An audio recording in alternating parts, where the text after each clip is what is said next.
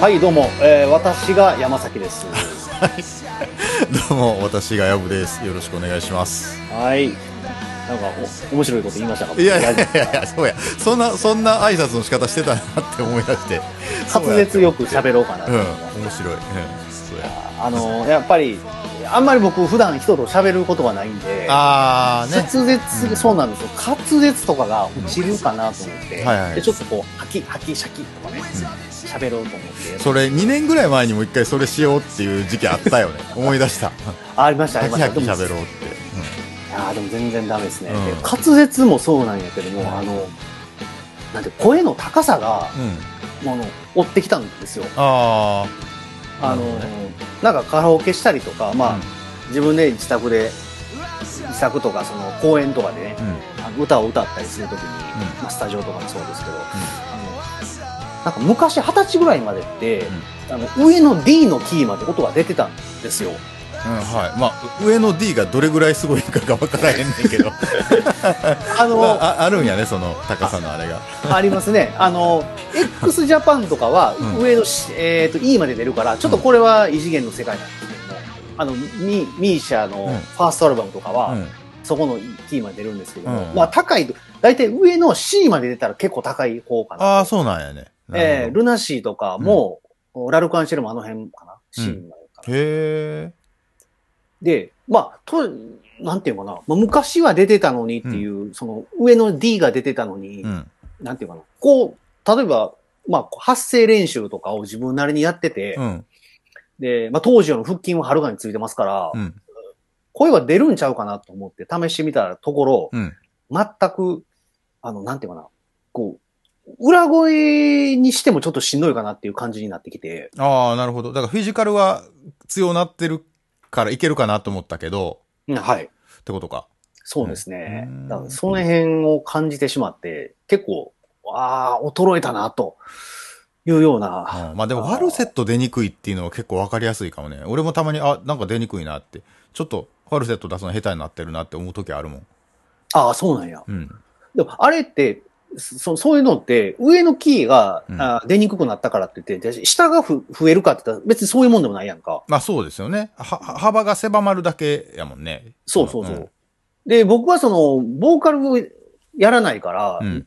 打楽器やから、うん。あの、なんとか、そういうのを落ちていってるっていうのはあんまり意識しして、今まで生きたことがなかった。ああ、そうやね。録音とかしね、頻繁にしてたら気づくかもしれへんけど、うん。そうじゃなかったらね、別に気にならないですもんね。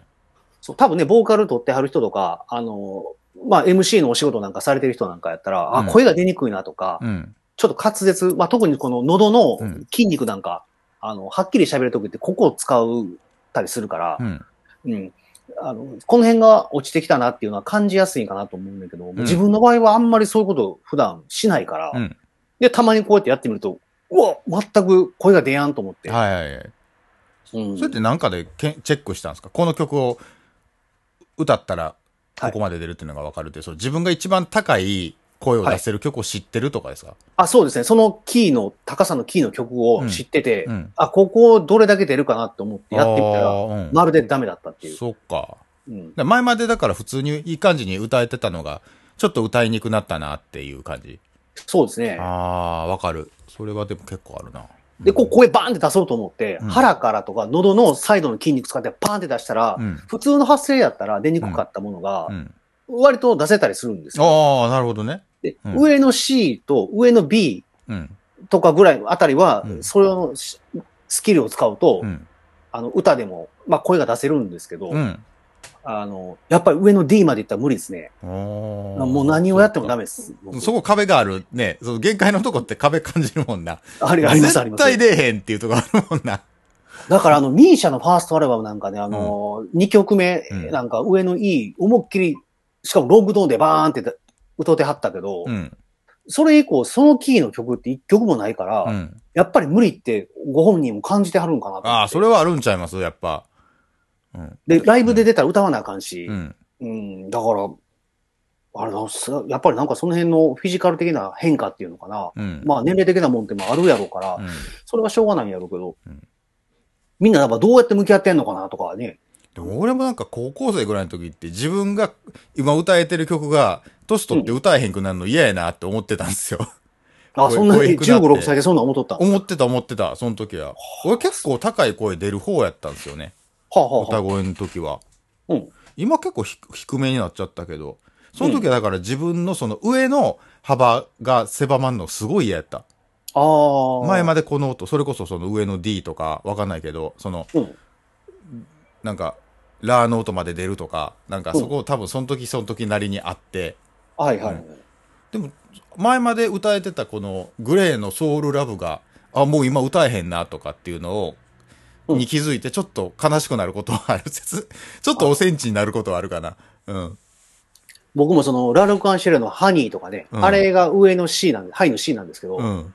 あそこが、昔はやっぱ余裕でカラオケ行ったりとか、うんまあ自分でその、スタジオなんかで歌った時でもう、んスッと出たんです。だけえども、、いっちゃう上って、I want to fly のフライのとこ。そうそうそう。ね、でレレティを、サンライだっけ？うんそこが高いんか。うん。そうそうそう。で、あそこ、えーえーとね、一番最後の、うんコーラス部分、サビの来るはいはいはいはいああ、あの場所が呼んでるって、ここを、あと、裏返さなくても普通に出たのに、うん。今ちょっとしんどいもんね。ああ、読んでる。あれか、そう、サビの折り返しのお尻や。今の。あそうそうそうあ、はいはいはいはい。あそこ高かったっけ？そうか。俺も歌ってみよう、今度。なんか、なんか、なんかそれ聞いてテンション上がった。うん。あれ、そうそう、うん、だなんかやっぱ出やんなーって、だラルクのハニーでしょ。で、あと宮本浩次さんが、うんあの、久保田早紀さんの違法人のカバーをやってる曲が、やつがあって、あーあれも、多分ね、半音か一応下げてあるんかなちょっとわからへん、忘れたけど、うん。あんなもん上も昔やったら楽々出たはずのキーやんか、それめっちゃ渋そうっすね、法人のカバあれめっちゃ渋いよ。うん。ー。俺なんか一時めっちゃ。ゃ聞いとったけど、うん。宮本さんが歌ってるんや。そうそうそう。へーもうええ年やんか。うん。だからあれ、あの年であそこまで歌い切ってんのって、あめっちゃすごいと思って。あの人結構力技で声出せるイメージがある。なんか、ああ、うん。うんそうなんや。結構ハイトーンな人なんですね、あの人。結構、うん。へえ。そうなんですよ。なんかそんなんがね、やっぱ気になってね。いやーまあかあ、あちこちその、まあ、お衰えが出た部分を、まあ、すなんていうかな、若い時のように同じようにするのって無理やから、うん。まあ、違う部分で補いながら、こう、やっていこうかなっていうのがあって、まあ僕もその、まあトレーニングなんかはずっと、もう本格的にやって10年ぐらいは続けてるんですけど、はい、長いですよね、もやってますね。結構その、なんていうのかな、あの、まあ割とそのジムなんか行かれてるんですかとか、う。はい。よう聞かれるんよああ、そうなんです。やっぱ聞かれます？聞かれる。うん。だから、その、なんか、なんていうの、海行ったりとかした時に、やっぱ上脱いだりとかしてるから、うん。そしたら、あ、ジム行ってるんですか？とか言われるけど、ああ、なるほどね。僕、ジムなんかほぼ行ったことないし、うん。うん、だから全部、いや、自宅と公園ですかねみたいな話をしたら、うんえー、とかっていう、なんでそんな、いかんでできるんですか？とは言われるんだけど、うん。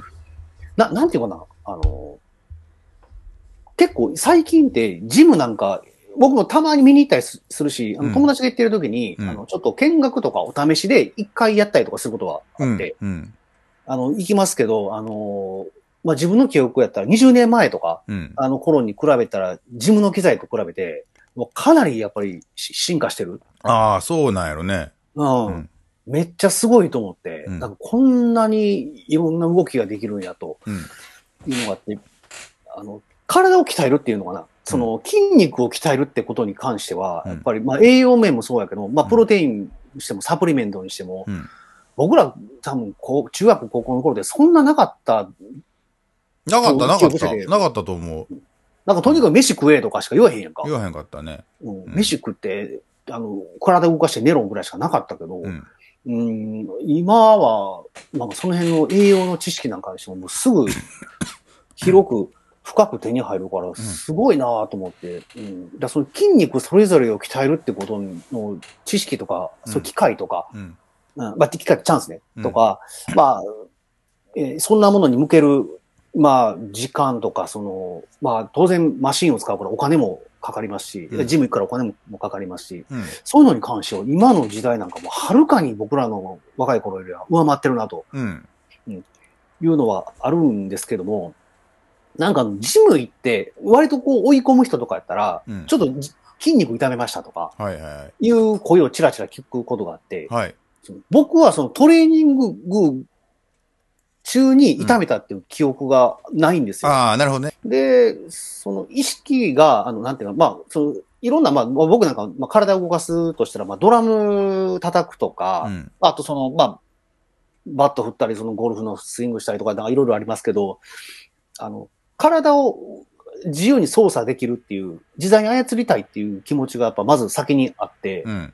そうすると、この、やっぱ体の動き、しなやかさっていうのを重視すると、あの、やっぱ関節を意識しなければならないかなと。関節。はい。うんで、その、まあ、なんていうのかな。まあ、あるトレーナーやってる人に聞いたんですけども、うんあの、なんていうのかな。関節を意識して筋力トレーニングをしなさいと。うんで、関節が鍛えられたら、おのずと筋肉は出来上がってきますよっていうことははい。言われたんですよね。うん。関節を鍛えたら。うん。で、その、マシンに頼りすぎると、うんあの、動きがその、まあ、直線的っていうのかな。その筋肉の各パーツパーツを鍛えるってことに関しては、フォーカスすごいいくけども、うん。その関節を意識するっていう動き。例えばその、えー体を、ずえー上下っていうか前後っていうのかな、うん動かす動作としたら、あの、まあ、腕立て伏せと、まあ、うんジムに行けばベンベンチプレス。はい。この二つで比較腕立て伏せとベンチプレス。うん。うんはいしたとしても、うんえっと、腕立て伏せ、あ、ベンチプレスだったら、こう、うんバーを握って上に上げると、上に上げる。うん。上げますね。うんそうすると、あの、手首の向いてる位置が、こう握ったまま固定されて変わらないんですよね。うん。で、こう、物を上げると。うん。でも腕立て伏せって、こう自分の手のひらを使って地面を支えて体を支えるから、うんうんこうグラグラグラグラしちゃうんですよああ、確かにバランス取る必要があるもんね。こっちやと。うん。そうなんですよ。で、その肘の位置をどうするかとか、うんまあそこで関節の意識になってくるんだけども、うん。あの、ゆ指の関節、それから手首の関節、肘の関節、肩の関節うん。が、こうどういうふうに、こう、そこに意識を持っていくだ、いくと、うんあの、腕立て伏せの時の体の動かし方なんかも変わってきて、ああ、なるほどね。うん。だから、その、それまでは腕立てやってもそんなに特別筋肉がめっちゃついたって感じはなかったけども、うん。あの、やっぱ関節意識してから、トレーニング、なんていうんですかね、この数ヶ月ぐらいやるようになってから、うんちょっとやっぱり変わってきましたね。あと、その、まあ、単純に僕疑問やったのが、まあ、ジムでその、えベンチでも僕友人なんかでも、別に普通一般の社会人ですけど、うん100キロ以上上げる子なんかもいるんだけども、ああ、そうなんや。うう。ん。でそれがひ、あの、自分にとって必要なのかどうかっていうのを考えて、うん。で、実生活の中で、うん。一番重たいものを持ったとき、それは何キログラムなんかなっていうのを探してみたんですよね。うん。そしたら、えっ、と、2リッターの水を6ケース。うん。これで、だいたい買うと12キロぐらいですね。うん。うんで、その次に重たいものが、えっ、と、じ、えっ、とね、お米うん。を、お精米したお米を、おまあ、持って帰ってきたと米袋に入れて、うん。えー持って帰ってくるんだけども、うんそれが1袋15キロの2つ一緒に積むと。うん。そうすると30キロ。30キロ。うん。自分のし生活の中でうん持つものはうん。最大重くて30キロ 最大そこだ。そこなんやね。で、僕体重が今、自体重が60キロ弱なんですよ。はい。そしたら、60キロ以上のもんをマシンで扱う必要ないやんとうん。確かに。いう結論に至って、うん。じゃあマシン、僕の今の生活では必要ないなと。そういうことか。まあ、生活にはそのウェイトでつけるほどの筋肉は必要ないっていうことが分かったってことだね。うん。で、もしそのベンチとかやるんやったら、うんあの、やっぱり70キロ以上、うん僕の自体重を超えるものうん。を操れる必要がないと、うんあの、ジムに行く意味ってあんまないかなっていうまあ、確かにね。う。うんん、のがあって、うん。で、あと、やっぱなんかマシン使うと、その、やっぱ局部的に体が肥大しちゃうから、うんでバランスが悪く、悪くなっちゃうんですね。ああ、なるほどね。うんもうここに効かせるっていうのが精度が高いからとかってことかな。うん多分そうだと思いますね。自重の時ってその、なんかわからないけど、その周辺の筋肉とかも使ってますもんね。微妙にそのグラ、うんぐらついたりとかっていうのを、えー抑えたりとか、うんあ、バランスを取ろうとうんして体が動くけども、うんうんああ、なるほどな。そうなんや。あんまフィートやったことないからな。だからまあ、ヤブなんかもその、なんていうの、公園でその懸垂したりとかしてるやんか。そう、俺だからもうそれが、俺がも、も、あの、重いものを持つ、私生活で重いものを持つ、うん一番はその懸垂で自分の 体を持ち上げるっていうのが、俺それ一番重い。多分、えっ、と、自体重の半分強ぐらいかな。まあ自、自分の体にも上げようとするから、うん。まあ、何キロか引かれたとしても、あー自体なるほどね重の半分強ぐらいとして、まあ、うん詳しくは知らんけど、うんうん。6割としたら、体重70キロやとしたら、うん。ああの、42キロのもんは持ち上げてるわけですよ。ああ、なるほどね。うんそうか、そうか。そうそうそうそう。たまに機材を運ぶときに重いけど、そ、うん、そん、それでも多分うん20キロぐらいでしょ。20キロ、そうそう。山崎さんほどの、じゃない気がする。山崎さんってマックス何キロ ?30 キロって言ってたっけ？えっ、と、米袋が15キロのかけ2やからかけに30キロの30やね差ですね。30も持ってない気するな、俺、最近。うん。で、なんかその関節意識しだすと、あの、うん肘、物を持つときなんかの肘をここにつけたらいいとか、うん。この曲げ方にしたら力入るとか、うん、うん。このね、あのー考え方がうん結構いろんな体を動かすときにも意識が染みついてきて、ああ、それはできるようになった方がいいかもしれん。それから筋トレのね、あの、精度が上がったっていうのはすごいなんかイメージできる。だいぶ、うん、だから僕この半年ぐらいで体変わったなっていうのは自分でもわかるから。僕ちょうどなんか今、あの、え、いつやかな。2週間ぐらい前に関節痛めたんですよ、懸垂途中で。あ、はいはいはいはい。こう、あの、もともと肩幅で懸垂してたのを、はいそのワイドでできるようにしようと思って、なぜ広めにやってる時に、その力の入れ方わからんくて、多分肘に、に負担をかけてもうたんやろうなと思って。はいそう、そっからちょっと、あのーあ、関節って大事やなってちょうど思ってたんですよね。うん。あの、なん、なんていうかな。あの洗濯物を物干し竿に、まあ、吊るすイイメージっていうのかな。はいはいはい。たくさんの洗濯物を吊るそうと思ったら、うん物干し竿をある程度太さがなかったら、うん。やっぱその竿がへしゃげてしまったりとかそうですね。してしまうんですけども、はい。うん、だからその関節意識するっていうのは、その、それこそその洗濯物でいう物干し竿を意識する。ハンガーを意識する。ハンガーを意識するか。なるほど。らその、し今き、ね、そ薄い T シャツとか、うん。下着類とかやったら、うん細い針金ハンガーでも何の問題もないけど、うん。あの、ちょっと厚手のものになってきたら、細いハンガーだとしんどかったり。しますよね。ううん。いやそれを干すためには、やっぱりしっかりしたは物干し竿とかハンガーが必要になってくる。うん。だからその関節を鍛えなさいっていうのは、まあうんそういう、あの、じゃあね、そのハンガーをぶっ、ハンガーをぶっとくしなさいって感覚ってこと？あ、そうそう、イイメージとしてはね。実際ほそれで骨が太くなったり、関節が太くなるわけではないねんけども、なうん。うん。でも意識してたら確かに変わりそうですよね、関節。そう。う、ん。だと思いますね。この、まあ、大きな筋肉がこの、まずついてて、で、関節周りに、まあ、筋が、うん。とか腱がついてて、うん。この辺が、やっぱりその、意識いくことで、多分自然とつ神経から何から使うようになってるんかなと、使えるようになるんじゃないかなとうん。うん思って、うん、なんてことを、最近よく考えたりしますね。山崎さんって、あの、ランニングしてる時に膝痛めたりしません？ああ、昔はよう痛め膝、ました、膝ね。の外側とかって、一回痛めたら3週間ぐらい、あの、うん安静にしとかな治らないじゃないですか。あの、そうですね。あの、長径靭帯炎ですね、いわゆる。ああ、そうそうそう、多分それやと思う。あれ結構長いじゃないですか。れは長いですね。最近ならないですか、それ？最近は僕もその、えっ、とね、トレーニングであの体幹うん。をやるようになって、うんで、その内転筋を鍛えたりとか、うん。あとそのコアトレーニングっていうのかな、あの、えー、あの、逆立ち、うん三点倒立したりとか、あ、でそうややってはんねや。うん体のコアがついてからうん痛めにくくなったから、すげえな。それはめっちゃすごいな。あ、ただやっぱ10キロとか超えたら痛めるけど、うん。で、多分その僕もともとその体の回復があんまり早くないかうんら、うんうん。そう。あの、毎日走るのは無理なんですよ。うん。うんなので、まあその辺は、まあ年齢的なもんもあると思うけど、うん。なるほどな。前はだからなんかちょっと走ってすぐ痛めたりとかしてたけど、うんうんそれは、うんなくなったかな。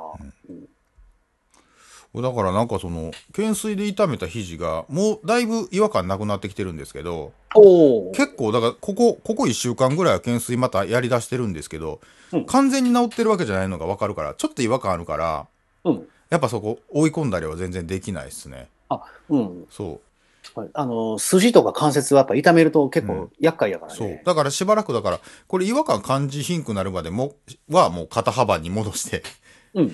やっぱね、なんかこう、ワイドになればなるほどか関節痛め、痛めやすいってネットで書いてました。あ、そうです、そうです。うん。あの、体の軸から離れるほど痛めやすいから。そうそうそうそうそう。だから気ぃつけようと思って。だからそこら辺、俺は関節を意識しなさすぎて舐めてたから、そこガチってなっちゃったから、そう、うんそう。俺もちょっと、あの、そこは見習って意識しようかなと、ちょうど思ってます。あの、なんか、だって野球のピッチャーなんかでもね、その、うんサイドスローとか、うんあの、こう体から離れて、あサイドスローとかも、あれか、あの、肘、い、いじ、痛めやすいんや。痛めやすいですねうん。あとその力で、あの、剛速球ピッチャーなんかやったら、自然とその、あの、必要以上の負荷がかかるから、ああ、なるほど。ううんん。で、球速が速いピッチャーはやっぱ痛めやすい。うん。でもなんか、その、す球速があんま速くないピッチャー、うん。でも、なんていうのか、こう、じ脱力して体からこう、なんていうのか、肘とか関節が離れ、あまり離れないピッチャーっていうのは、うん。ああの、いそういう致命的な肘の故障とかでもなかったり、うん。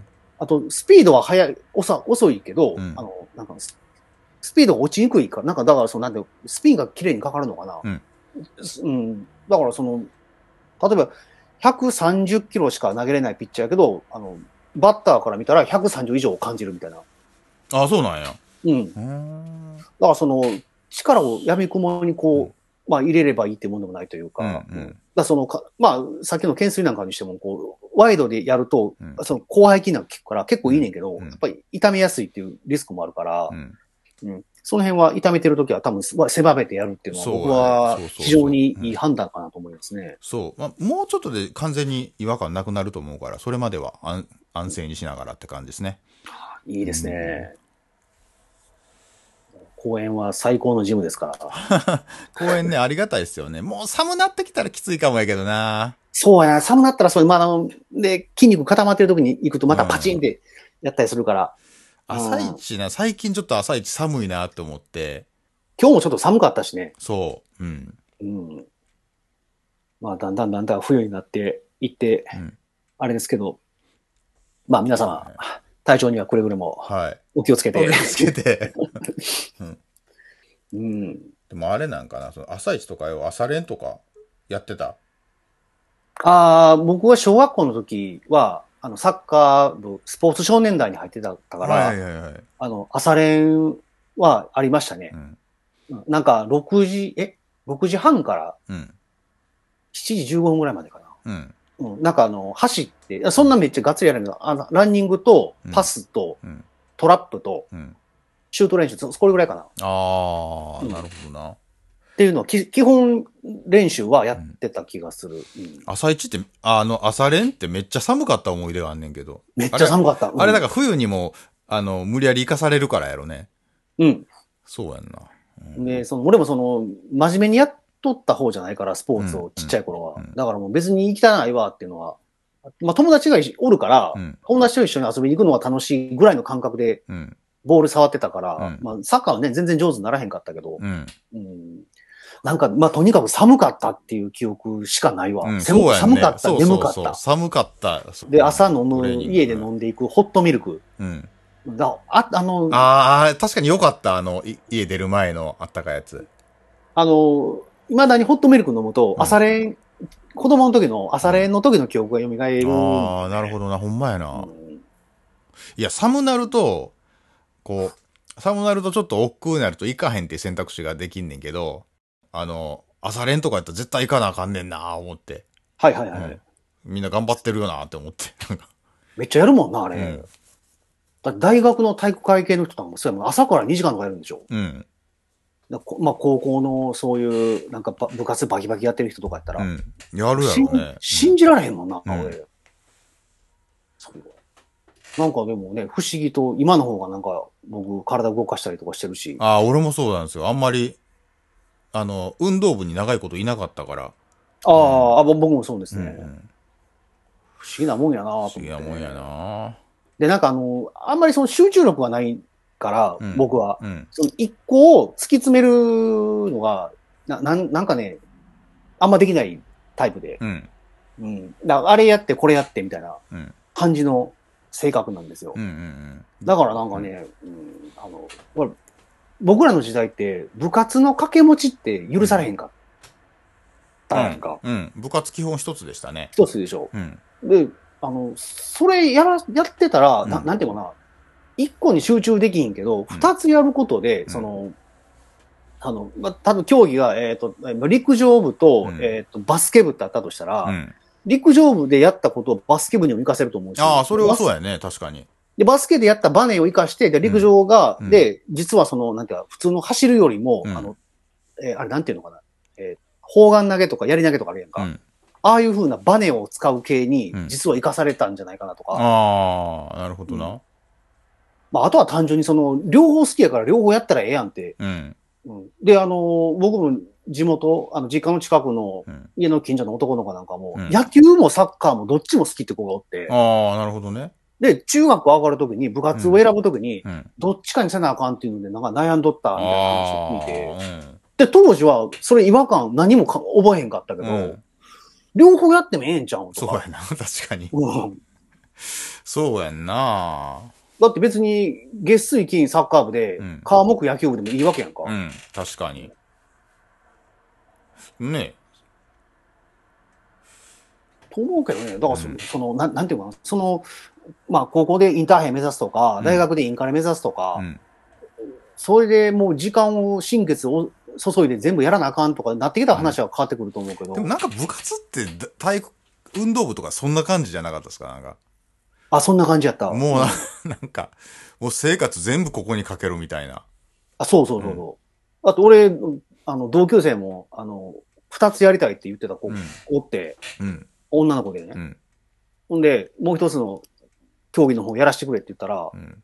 あの、顧問にうん、あかんって言われて、ああ、なるほど。で、その子、そうと、副キャプテンやったけど、うん。そう、部活の方、もともと所属してた部活の方辞めたもん。もああ、そうなんや。うんああ、そっか。うそんなとこではやってられませんって言って。うん。うん。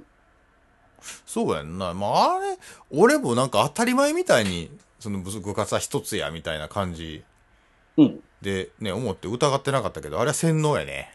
あれは完全洗脳ですよ。うん。だって、確かに。うん。あの、それこそだって、このヤブなんか二つやってるやん。うん。あボーカル取ってギター弾いて、うん。で、あ、のそうなんです。だから俺、な三つやってる。なんか生楽器と機材、生楽器使ってやるバンドのロックとかと、うん。機材使ってやるテクノって、え、両方するんって反応すごいされたもん、そのやり始めた時って。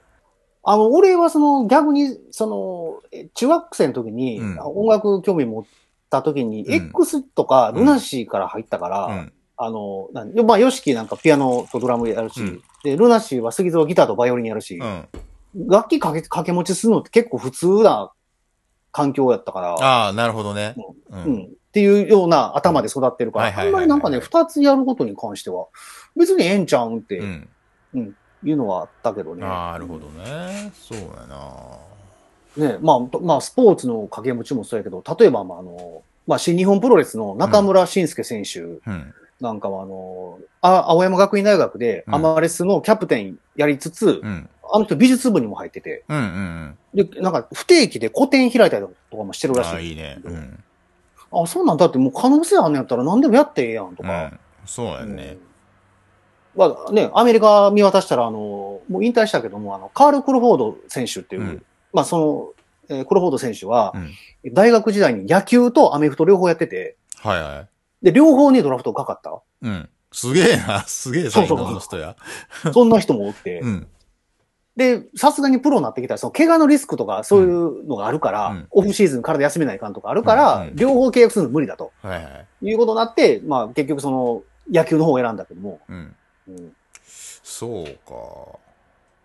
いやいいと思うんやけどね。だから夏水泳部で、うん。冬サッカー部とか。うん、いいねま、あ確かに。いいと思うんですけどね。まあ、そ、のね、日割りでやるシステムもなかったですしね。なかったですねねそこね。今って大学とかってどうなんですか？その、大学部、例えばその、軽音楽部とかって掛け持ちダメなんですか、いや、か、ダメなことはないと思う。二つ入って、うんだどうやらな、今なんかは、まあ僕の周りいる、まあ友人なんかでも、えっ、と、ジャンルに似てるけど、うん。何やったかな。登山部と、うん。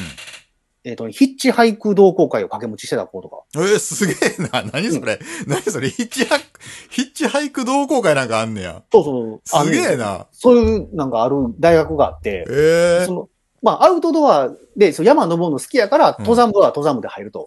ただ、あの、ヒッチハイクもしたいと。うん。で、その、なんて、平地をこう、いや、やっぱり行きたいわけですよ。うん。あの、本州から九州までとうん。か。うん。ってなると、あの、登山部、山岳部かな、うん登山部かなんかは、うんその、守備範囲じゃないから、うん。で、そうすると、ヒッチハイク同好会にやったら、うん。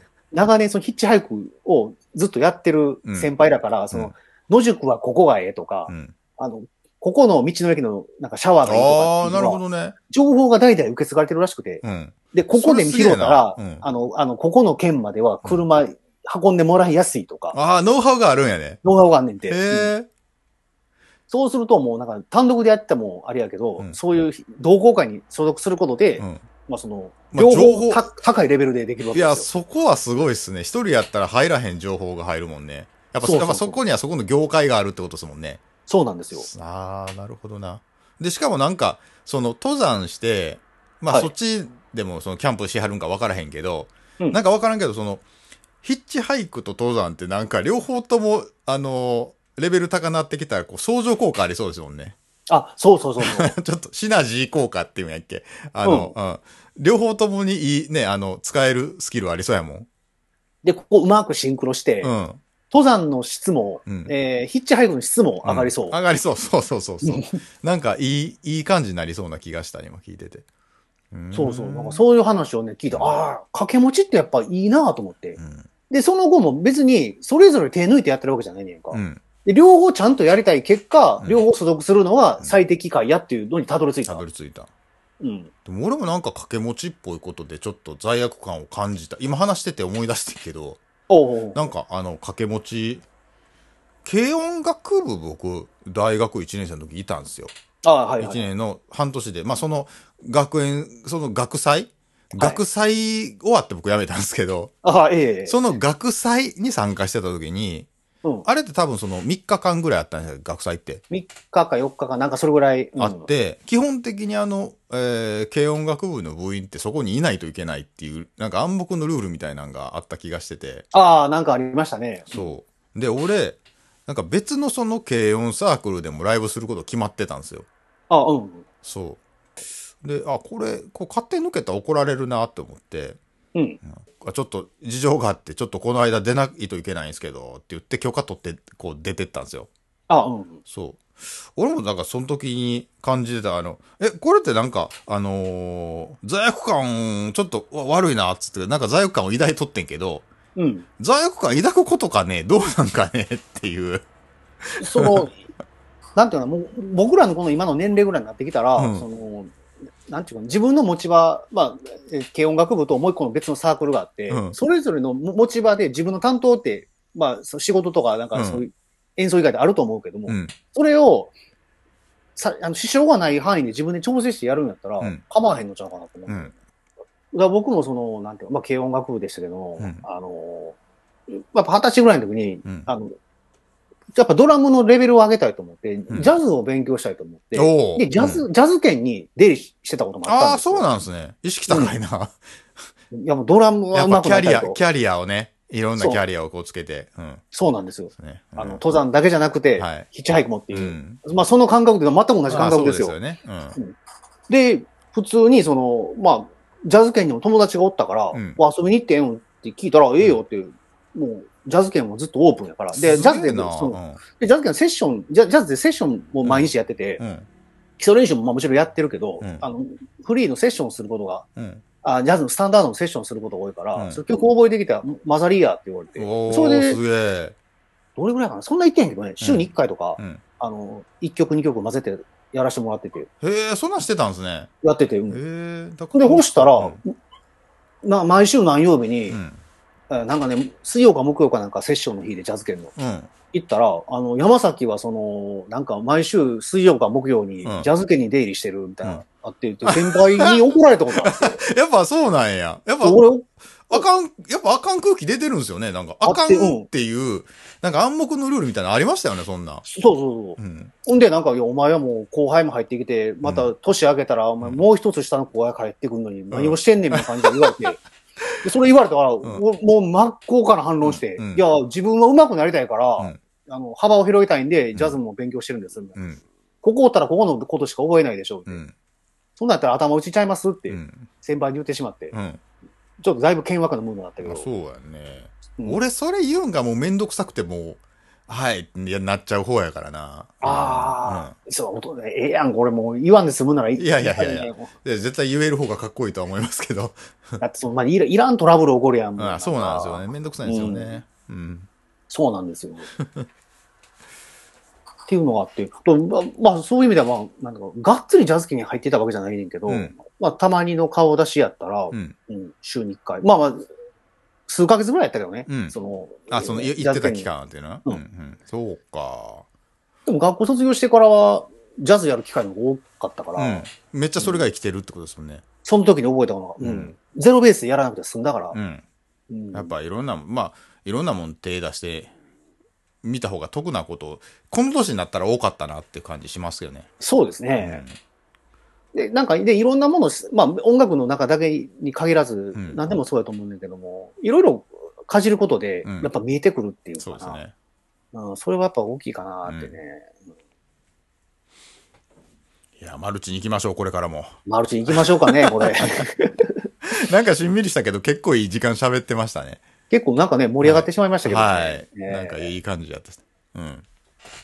なんかね、本当に、いや、いろんな、そういう、まあ、まあ芸術とか芸事っていうか、うんあの、まあ習い事でも、うんちっちゃいことでも何でもいいけども、うんあの、いろんなものを、あの、少し、ふまあ触れるというかね、はい。うんような環境ができてきたら、結構、あの、それぞれ、みんなそれぞれの人生がちょっと豊かになるかなと。なると思う。うん。うん、気もして。これだけやっぱいろんな、あの、ジャンルの、うん。えっ、と、芸術とか、あお稽古ごとに、えー触れられる国っていうのは世界でも、まあ、日本は稀有なあー場所だと思いますので、はい。ぜひいろんなことに興味を持って、えーかじっていただきたいなと思います。極めんでもいいんで、最初は。ハマれば極めてください。はい。うん。ええね、きっかけ大事やね。んそうです。ね。な感じですかね、もう。しんびりしてしまいましたね、こ はい。ありがとうございます。れ。はいまあたまにはこんなカッカせずにうん。喋る日もあっていいんじゃないですか。もいいですね。はい。いいですね。また引き続きよろしくお願いします。うはい。またお願いします。はい。えーというわけで、えーお相手は私があー山崎と、あ私がヤブでした。失礼します。失礼します。美しい景色を夢見てさずっと好きに走ってきたけれど